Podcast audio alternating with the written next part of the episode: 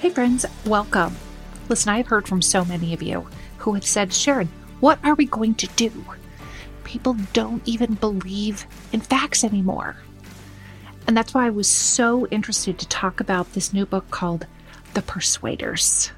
Because there is somebody who has made a study of this and has written a whole book documenting how people persuade others to believe or do something. And this is a power that can be harnessed for good. So let's dive in. I'm Sharon McMahon, and here's where it gets interesting. I'm really excited to welcome Anand to the show. Thank you so much for being here.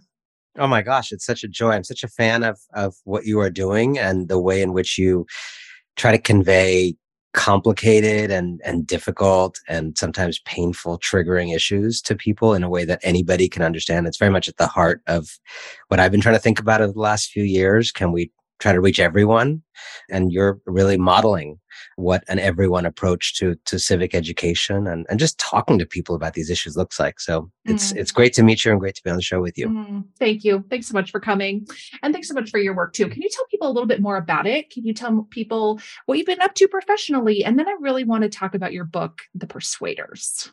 Yeah i am a writer and journalist I am the American born son of Indian immigrants. I grew up in suburbs of Cleveland, Ohio. I lived in France for a few years when I was a child, then mostly in Washington, D.C., middle school onward.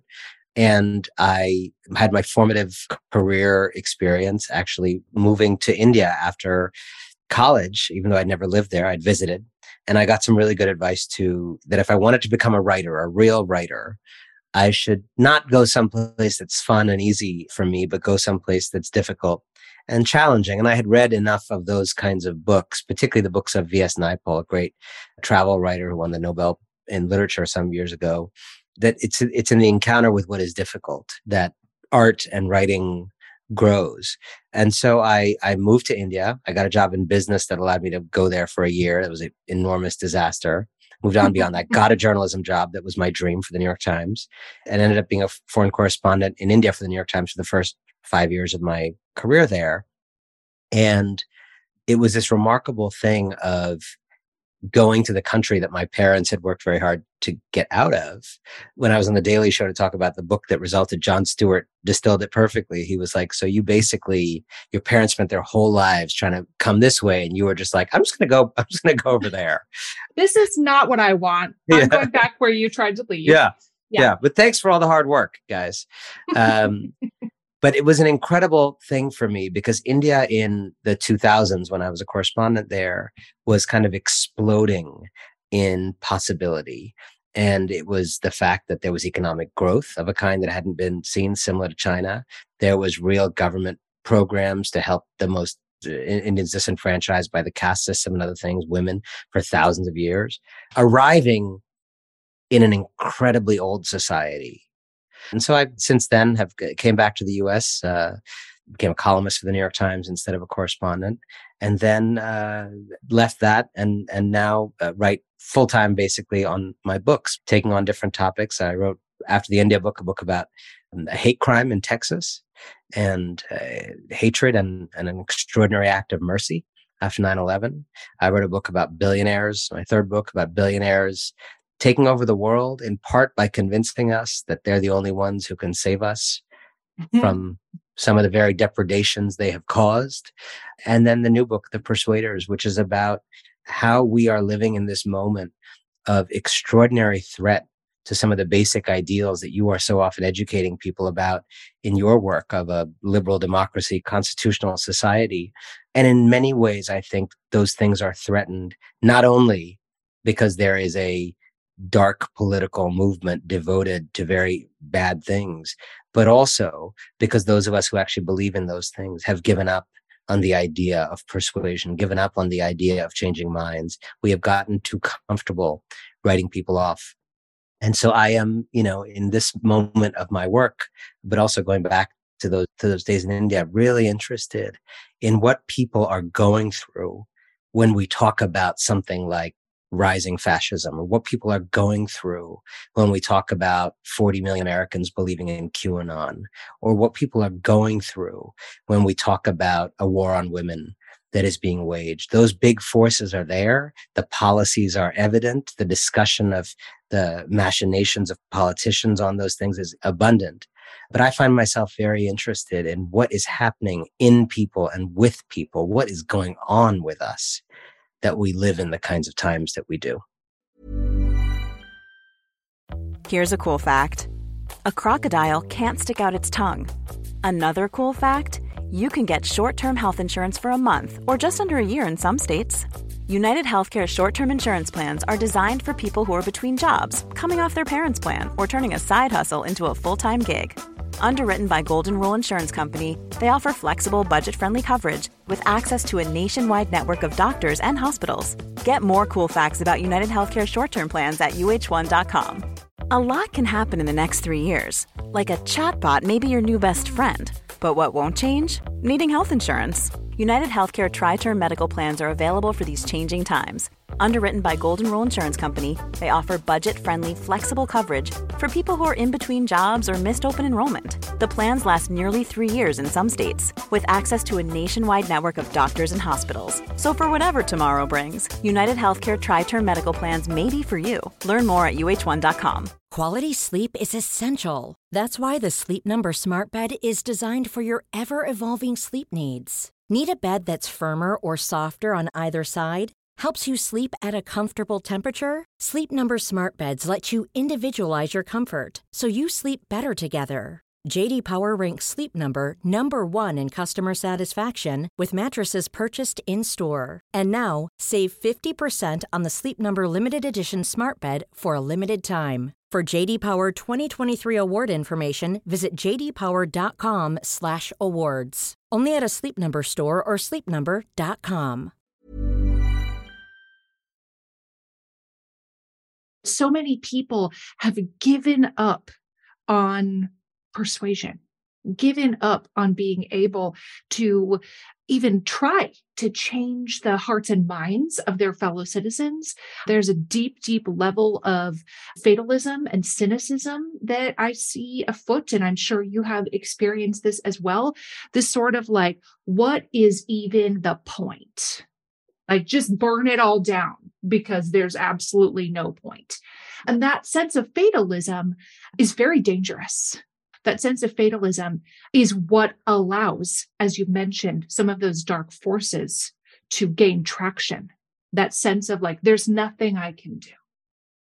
There's nothing I can do.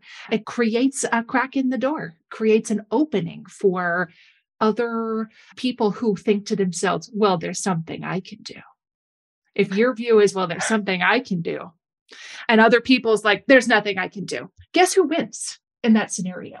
That's exactly right. And I love, and only because you are like the civic nerd that you are, will I like go into the civic nerdery of this for a second.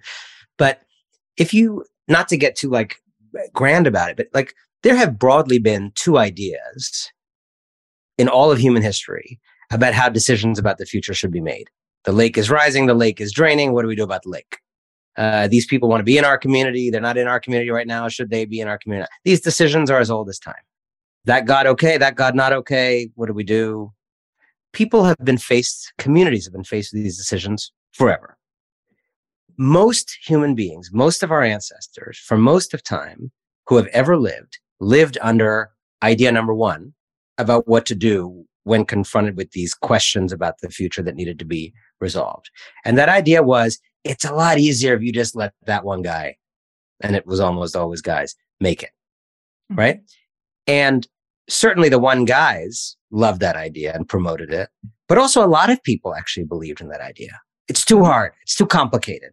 And a few hundred years ago, which is a very small amount of time ago, idea number two started to rise to the fore. An idea without real basis in empirics or in, you know, I mean, there's a reason the American founders like, we hold these truths to be self evident. That is what you say when in fact there is no scholarship available to back your it's point. It is self evident. It's self evident. Self evident. I mean, yeah, yeah.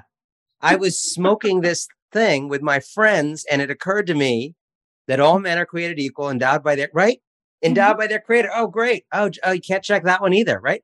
No receipts, no receipts, because this was an incredibly radical notion that was actually totally untested.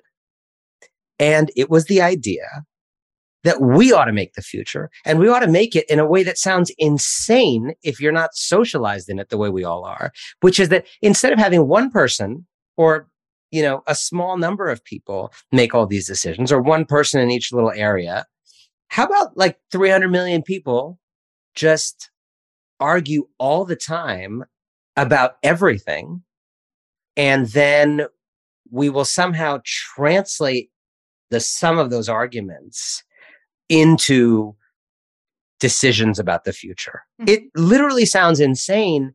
And it would be insane if it was not the most successful idea, I would argue, in the history of civilization.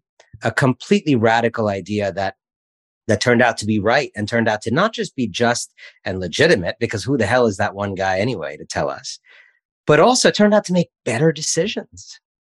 Right? Democracies make better decisions, generally speaking. Mm. What are some characteristics that people who you have studied, who you have written about, that people who are excellent at being persuaders, what are some characteristics that they share that perhaps people who are listening can begin to embody? That's such a great question. And that's really what I was after. I was I was trying to the people I and I do this in all my books, I speak to a range of people who who are not all the same and who are not all doing the same thing. And I try to figure out actually what are they doing in common because I think there may be some wisdom there. In the persuaders that I spent time with over these last few years, I would say there are a few threads. One, their fundamental view, mental model of who is on the other side, whether it's the distant adversary in national politics or whether it's their QAnon cousin or climate change denying uncle. Their fundamental mental model is different from most of our mental models. Mm-hmm. And their mental model generally is that people are complicated, confused, torn, grasping for a worldview, almost trying to put an icing of certainty onto a completely porous cake. Mhm. A cake that, in fact, has no structural integrity, is not as strong and monolithic and robust as it may seem when you cover it in the icing of a confidently stated opinion. Mhm. Uh, in other words, to use a phrase that I, I've heard people say, I think the persuaders I write about tend to think of many voters and citizens as having strong opinions lightly held. And when you and I and most people see a strong opinion, it's kind of normal to assume that it goes down all the way, right? That a strong opinion is by definition strongly held. Many people do hold strong opinions strongly. Many, many people hold strong opinions lightly. So let me give you some examples. When you think about immigration, an example, a very common strong opinion lightly held, according to a lot of research, is like, we need to strengthen the border. People should only come here legally. We have this crazy problem of people coming over here illegally. That's a strong opinion. It turns out to be quite lightly held because if you ask people based on their sense of humanity about different ways of in which people should be treated or about whether people who do xyz should be subjected to abc sounds right to them. Suddenly people start feeling a different kind of thing. In other words they do have a view that the border is chaotic and we need to clamp down and america's for americans. That's a real view they may have. And they have a view that kids should never be punished for choices their parents make. And they have a view that this country is generous at its heart. Eh, They have conflicting, complicated views. As Beyonce says in her new album, they're contradicted. And what most of us do is say, ah, you know, there's that border talk again. We just got to organize around those people. whatever." And the persuaders I write about think of those people as their clientele. They think about, I gotta, I gotta get in there. Those people, and this is a phrase that comes out a lot in, in the work of the persuaders, is those people need help with meaning making. They are seeing their stimuli from the world. They go to Walgreens, they notice more Spanish speaking cashiers, or they, they hear something on the news. Their kids are coming home saying something about American history or you know, whatever.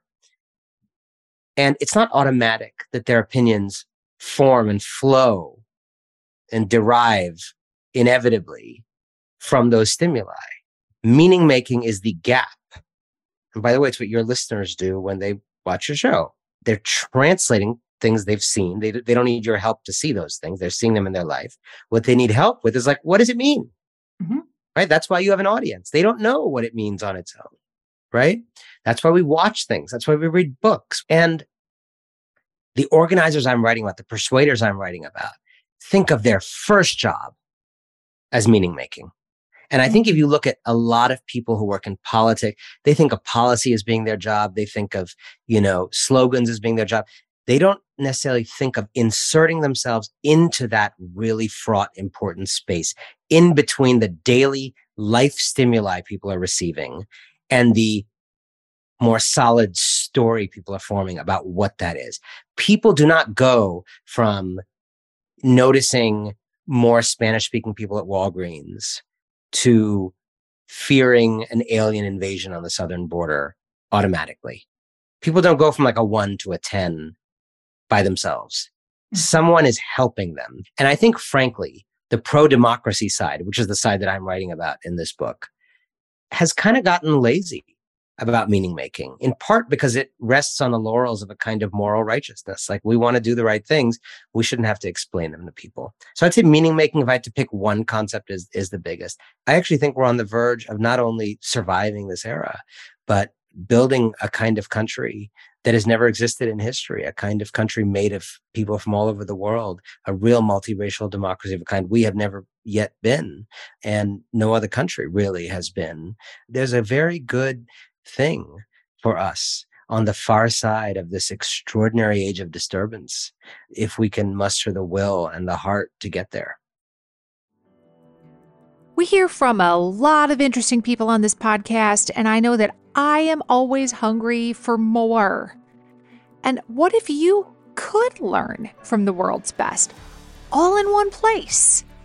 Guess what? You can. With Masterclass, you can learn from the best to become your best. Masterclass is the only streaming platform where you can learn and grow with over 200 of the world's best instructors. For just $10 a month, an annual membership with Masterclass gets you unlimited access to every instructor. And you can access Masterclass on your phone, your computer, your smart TV, even in audio modes. You can listen to it like a podcast. I know that when I watch Doris Kearns Goodwin, that first of all, I'm going to be getting fantastic information, that the production level is going to be incredible, and then I'm going to walk away feeling smarter and more informed than I was before. Right now, our listeners get an additional 15% off any annual membership at masterclass.com slash Sharon. That's 15% off at masterclass.com slash Sharon masterclass.com slash Sharon. The show is sponsored by BetterHelp. We all have stress in our life. Absolutely. It's unavoidable. It's just part of the human experience. But some of us have more than others, and some of us handle it better than others. Some of us really keep it bottled up, and it can start to affect us negatively. I would imagine at some point in your life you can relate to this, right? And therapy is a safe space to be able to get some of these things off your chest. And that is why so many people find benefit in speaking to a qualified professional. If you're thinking about starting therapy for something like managing your stress, give BetterHelp a try. It's entirely online, it's designed to be convenient, flexible, and suited to your schedule. Just fill out a brief questionnaire to get matched with a licensed therapist and you can switch therapists at any time for no additional charge. Get it off your chest with BetterHelp. Visit betterhelp.com slash Sharon today to get 10% off your first month. That's betterhelp, H-E-L-P dot com slash Sharon. We have all had embarrassing moments where something didn't smell quite right. And if you have any children or people in your lives who have stinky toes, stinky feet, and those stinky shoes pile up by the door of your house, and then when people come over, they're like, um, your house smells weird. There's a solution for that, and it is not necessarily spraying down your house with disinfectant. It is taking care of the smell at the source by using Lume on places like the people in your house's stinky feet. It is a whole body deodorant. It is safe to use anywhere on your body. It was created by a doctor who saw firsthand how stinky feet and other body parts are often misdiagnosed as problems when in reality you could just use a product like Lume and it would take care of the issue. It has been clinically proven to block odor all day and control odor for up to 72 hours. Lume's starter pack is perfect for new customers. It comes with a solid stick deodorant, a cream tube deodorant, two free products of your choice like mini body wash and deodorant wipes, and free shipping. As a special offer for listeners, new customers get $5 off a Lume starter pack with code Sharon at LumeDeodorant.com. That equates to over 40% off your starter pack when you visit LumeDeodorant.com and use code Sharon. I want to touch on something you mentioned because it's something I've observed as well, which is this idea that in order to be part of our team, so to speak, this pro democracy team that is inclusive and inclusive in a variety of ways, pick a lane, inclusive in all those ways that you must have a certain degree of purity of thought, belief, behavior. And if you're not pure enough, then you're outcast. You are cast out of the movement as being problematic. You're problematic. You made that one YouTube video and I did not like it, what you said in that YouTube video, whatever it is, pick a way that you were problematic in the past by today's definition, by our standards of purity you used to be problematic and you are no longer welcome because we must retain our sense of purity. Something that I have observed that that is a, actually a lack of inclusion in, in many ways. That if you have not had purity of heart, thought, mind, behavior in the past, um, you're not contrite in the right way, you're not welcome. And I would love to hear your thoughts on that. I think one of the great ironies that you're pointing towards is that some of the least inclusive, most exclusionary movements of our time, in terms of what they want to deliver, the world they seek, have managed to be the most inclusive and come as you are vibe in their attraction of voters and citizens. And some of the most inclusionary, radically inclusionary movements of our time that truly want to build a bigger we can be as movements on the way to getting there exclusionary and gatekeeping and seemingly small hearted. And I want to say first that this is in many ways for good reason, right? Like, but like I'm a critic of it in this book, but I'm not, I'm not like a critic from the far right. He's like, there's too much wokeness on the left. Like, that's mm-hmm. not what I am saying a lot of the reason for this purity and gatekeeping is that there are a lot more people in the conversation now than were before who are now telling us all the stuff that was making them their lives painful and narrowed all these years all along that we just didn't hear and as accept as the like mainstream truth of the situation.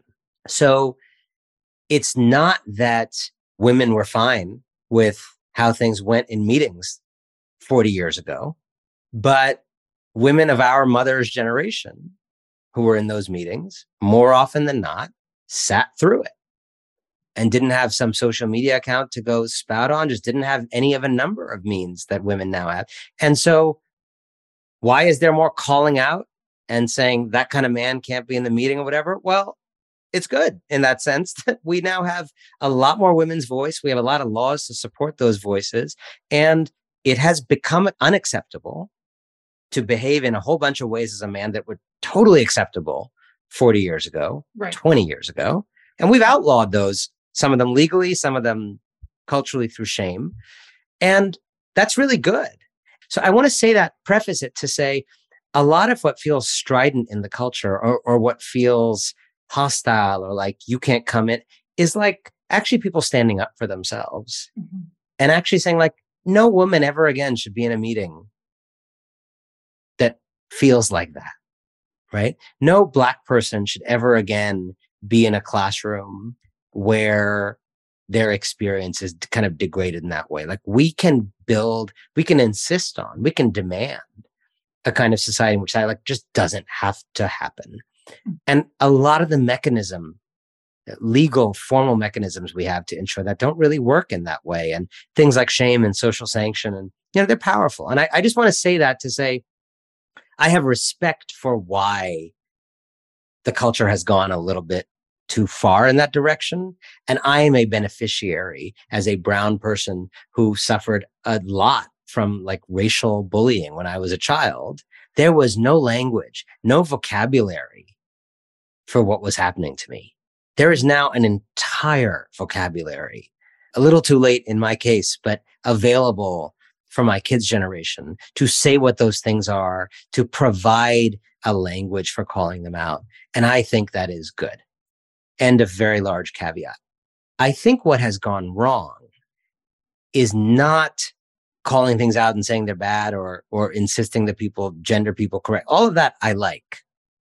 My concern is that these movements that want to deliver that kind of world at scale for everyone have a vested interest in having a higher membership role tomorrow than they do today, and today than they did yesterday.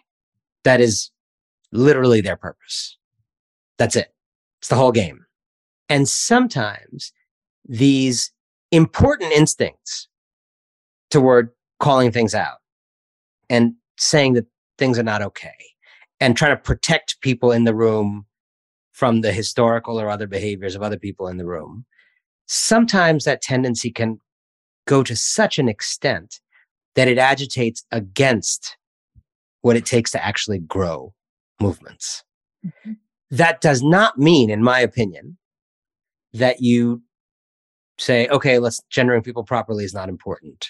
Or okay, people should be able to talk over women at meetings because we don't want to lose the men. It does not mean that.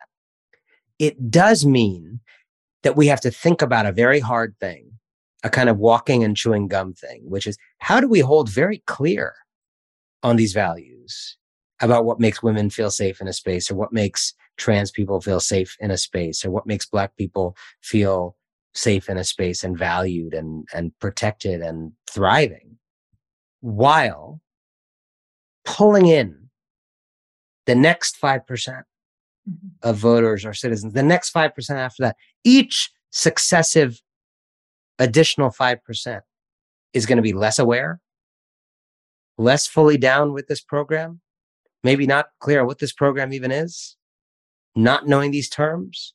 The more you succeed in politics, in movements, the next 5% of people know less than the 5% before. And you're going to start getting to, in successive waves, and you could talk about men, you could talk about white people, you could talk about white men, you could talk about older people. These are all very large groups of people who are somewhere in between down with your program and willing to break the country because they so oppose your program, who are figuring it out, who do feel like the correctness has gone too far, who do feel like the wokeness thing is out of hand. You know, I'm not validating that view because I don't agree with that view, but they feel that. They feel like suddenly there was a way to be a man before, and now there's some new way that's required, and they were never taught the new way. And like, what am I to do? And so I think a lot about what does it take to build the kind of movements that can hold certain standards and offer people the clarity that you are not going to be talked this way in space. We don't, we stand for certain things and we stand against certain things, but be small e evangelical in their pursuit of souls, in their pursuit of new people. And in a way, have the self confidence as spaces and movements to say, we know we are so good that we can bring you in here and we can educate you inside the tent. That's how good we are. We are not so insecure about our capacity to change minds that we need you to be fully baked for you to come in the tent. Come in the tent. You're not going to disrespect people here and we're not going to stand for that. You're not going to do this, that, and the other, but come in the tent because you were not raised with those ways of being a man because no one was in 1972. And you were not raised with those ideas of being a white person or even hearing the word whiteness maybe in your childhood. And you were not raised thinking of, you know, ideas like universal health care in this country because you grew up in the Cold War and those ideas were thought of being communist and very dangerous. No one arrives fully baked. And if movements that want to deliver justice and dignity for all people don't fundamentally orient themselves to the basic mathematical truth that if you don't have people who don't fully get it in your movement, your movement is too small, right? The sign of a healthy movement is not everybody being down. The sign of a healthy movement is a whole lot of people in your movement who have no idea what the program is, but they just like being in your movement. Listen, I know if you pick up any kind of beauty magazine or you follow an influencer, there's like a new skincare product every single day of the week, and it can be really difficult to know which ones to even try, like which one is worth your money. And if you're tired of cycling through ineffective skincare trends and overcomplicated routines, you might be excited to know that one of today's sponsors is OneSkin.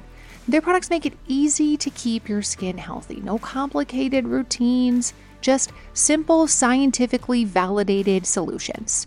The secret is OneSkin's proprietary OS1 peptide. It's the first ingredient proven to switch off the aging cells that cause lines, wrinkles, and thinning skin. I especially like the eye cream. It's not too thick where you feel like it's going to clog all your pores, but it goes on really, really nicely under makeup. For a limited time, you'll get an exclusive 15% off your first OneSkin purchase using the code Sharon when you check out at oneskin.co. That's O N E S K I N.co. Try OneSkin and enjoy younger, healthier skin without all the extra steps. That's oneskin.co, code Sharon. Hey, it's Paige DeSorbo from Giggly Squad. High quality fashion without the price tag? Say hello to Quince. I'm snagging high end essentials like cozy cashmere sweaters, sleek leather jackets, fine jewelry, and so much more. With Quince being 50 to 80% less than similar brands. And they partner with factories that prioritize safe, ethical, and responsible manufacturing. I love that. Luxury quality within reach. Go to quince.com slash style to get free shipping and 365 day returns on your next order. Quince.com slash style. This message comes from BOF sponsor eBay. You'll know real when you get it. It'll say eBay Authenticity Guarantee. And you'll feel it. Maybe it's a head turning handbag, a watch that says it all jewelry that makes you look like the gem, or sneakers and streetwear so fresh every step feels fly. eBay gets it. So look for the blue check mark next to that thing you love and be confident that every inch, stitch, sole, and logo is checked by experts.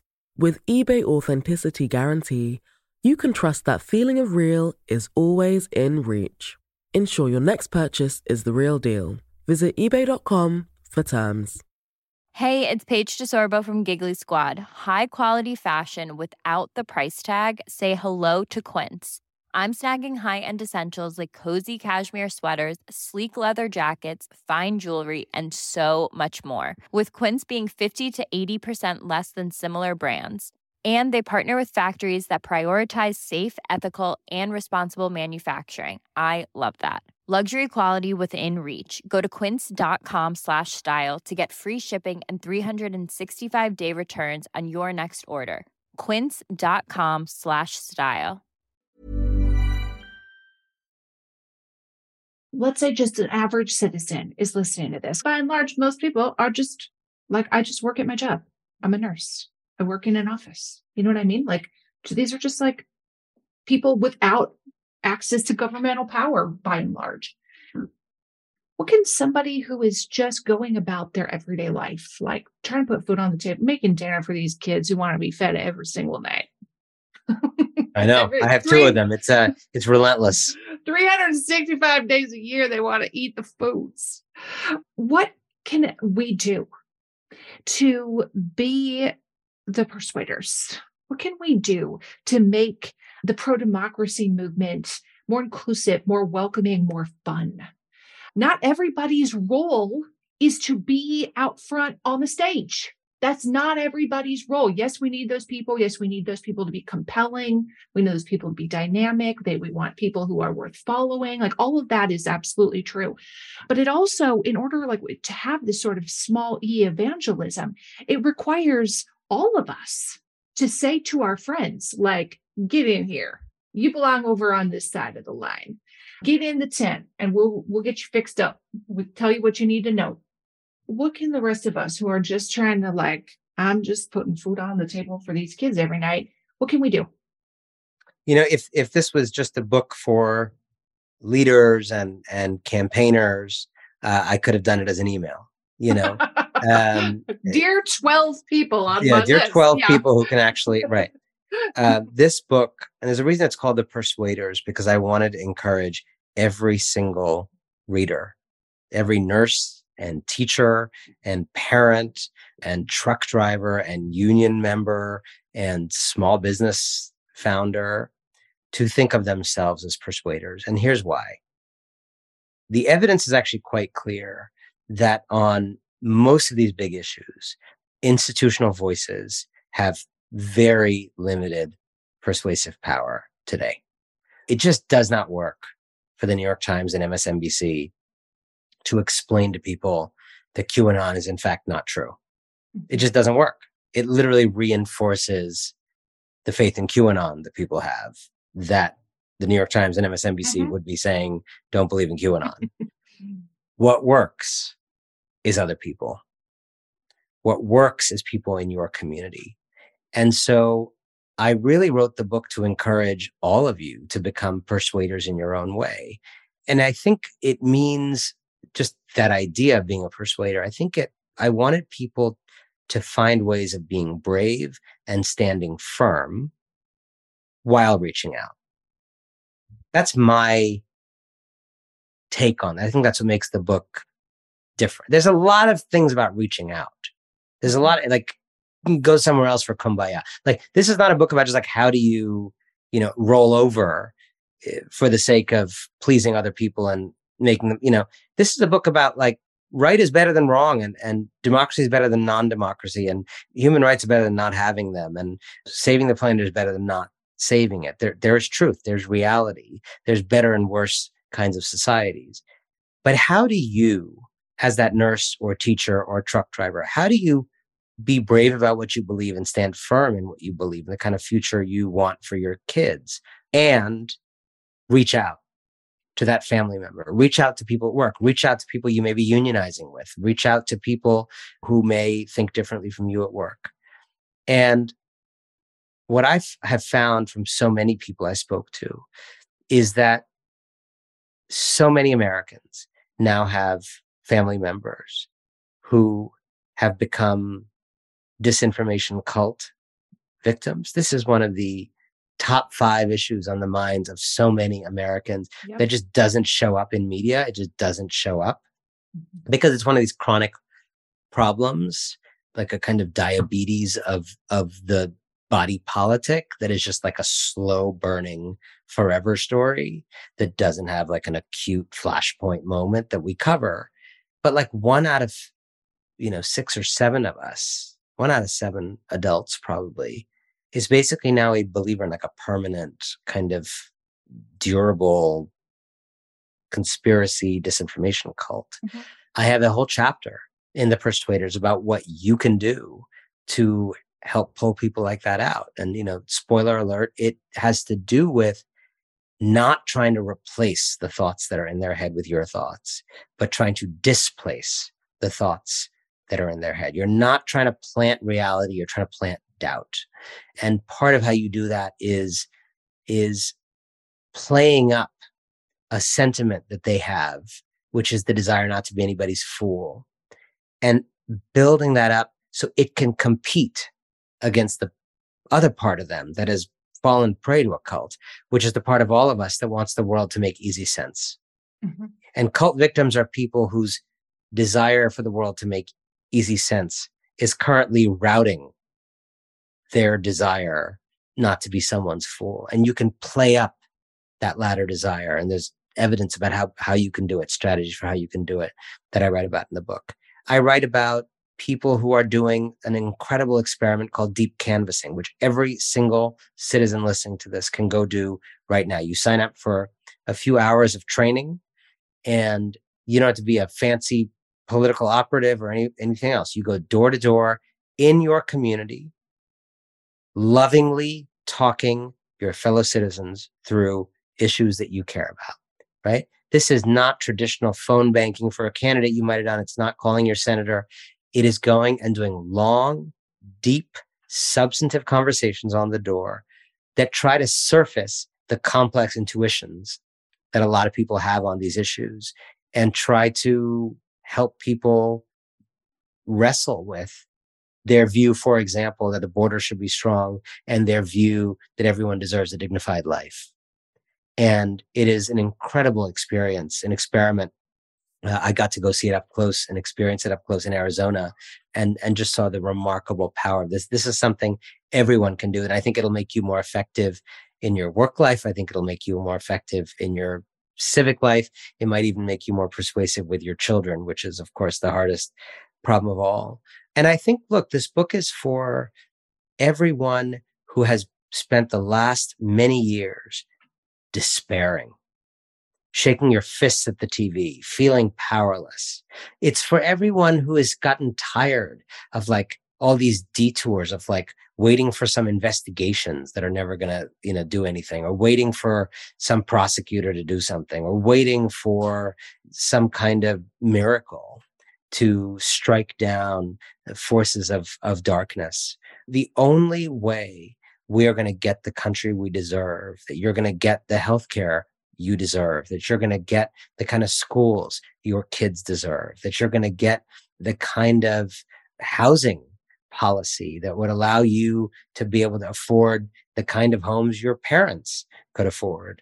The only way we're going to get those things, we're going to have nice things in this country, is if we insist on building a bit bigger we and every single person listening to this, not just outsourcing it to the top, to the leaders, every single person listening to this aspires to become a persuader themselves, talks those cousins, those coworkers, those community members, those neighbors, talks them through their conflicts, talks them through their contradictions, and has the patience to say, I get that you don't like this new history teaching that your kids are getting. But here's why my kid's life has gotten so much better once this country became a lot more conscious of difference in recent years. I get that this pronouns thing is confusing to you, but here's why we can build an extraordinary kind of society of a kind that would shame our ancestors in retrospect in their narrowness if we can make people a little more comfortable in the spaces they operate in with not actually that much effort. I think we sometimes forget, whether on climate or on some of this social and cultural stuff around inclusion, on race, we are actually trying to do a lot. We're actually trying to put people through a lot. Like America is not in the situation it is right now for no reason. I think actually many of us on the pro democracy side completely fail to level with people about this. Like we are actually asking people to change the way they live a lot, right? Use new fuels, participate in a new economy. Like, oh, sorry, you're a man in North Carolina uh, you used to make furniture as the main thing people in your town did. Uh, sorry, we're signing permanent normal trade relations with China, which now means no man in your community will ever make anything again. Uh, the kind of education that people got in your community is no longer valid as of uh, this evening. And uh, good luck.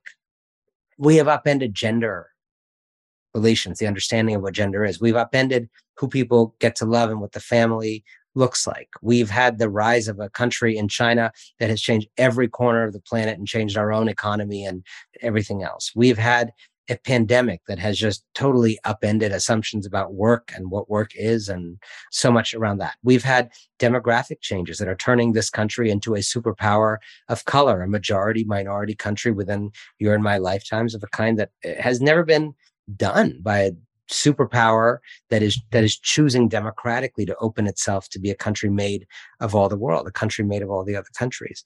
And so we are falling on our face right now because we're jumping high.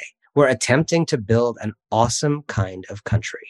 And we can't just, as a pro democracy movement, we can't just skip to the problems. We can't just skip to the backlash. It's just a backlash. It's not a front lash. It's not a movement of the future we are up against. We are up against a backlash because of how much we have successfully changed to make this society more open to more experiences, more kinds of love, more kinds of identity, more kinds of origin. And if we remember that, then I think it's going to be possible to say we have to sell that vision to people who are skeptical of it. We're going to have to walk a lot of people through the psychological transitions we are demanding of them. Our position cannot be to stand at the end of history and be mad that people are tardy. And I think it's going to be an extraordinary era ahead. And I mean that. It doesn't sound like that most of the days you look at the news. But I actually think we are on the verge of building a kind of country that's never existed. And I think we can do it. And I think we can do it if we learn again to persuade. Mm. A perfect way to end this. We are on the precipice of something that has never existed before the history of time. We have the ability to then be the country that all others will look to for inspiration. But it cannot be the job of 535 people in the marble halls of the Capitol, cannot be the job of bureaucrats, cannot be the job the people at your city council. It is all of our jobs. It is up to each and every one of us. And if that is the future that we want, we all have to work for it. This is our country. It's not, doesn't belong to somebody else. In the words of Ken Burns, there is no them, there is only us. And it's all of our jobs to prevent those dark forces of authoritarianism, of tyranny, of fascism from taking root in the hearts and minds of our children and our neighbors. And it's all of our jobs to invite people in to be part of us. I just love it. And I loved, I loved your book. And tell everybody where they can find you online, where they can sign up for your newsletter, all that good stuff.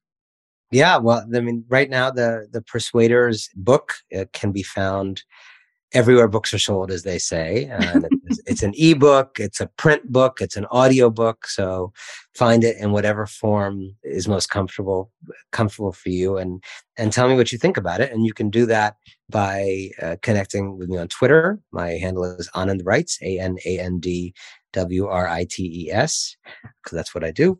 And uh, I also have a newsletter called The Ink. It's the dot ink, very simple. And that's another place for kind of longer form reflections, uh, interviews, and a good place to just keep up with with my work and this conversation that I'm trying to have. Mm, thank you so much for being here today. This was truly delightful. Thank you for your interest and, and, and for the work you do. I, I, I wish you great success with this. Mm, thank you. Thank you so much for listening to Here's Where It Gets Interesting. And I'm wondering if you could do me a quick favor. If you enjoyed this episode, would you consider leaving us a rating or a review or sharing a link to it on your social media? All of those things help podcasters out so much. Here's Where It Gets Interesting is written and researched by executive producer Heather Jackson. Our audio engineer is Jenny Snyder, and it's hosted by me, Sharon McMahon. See you again soon.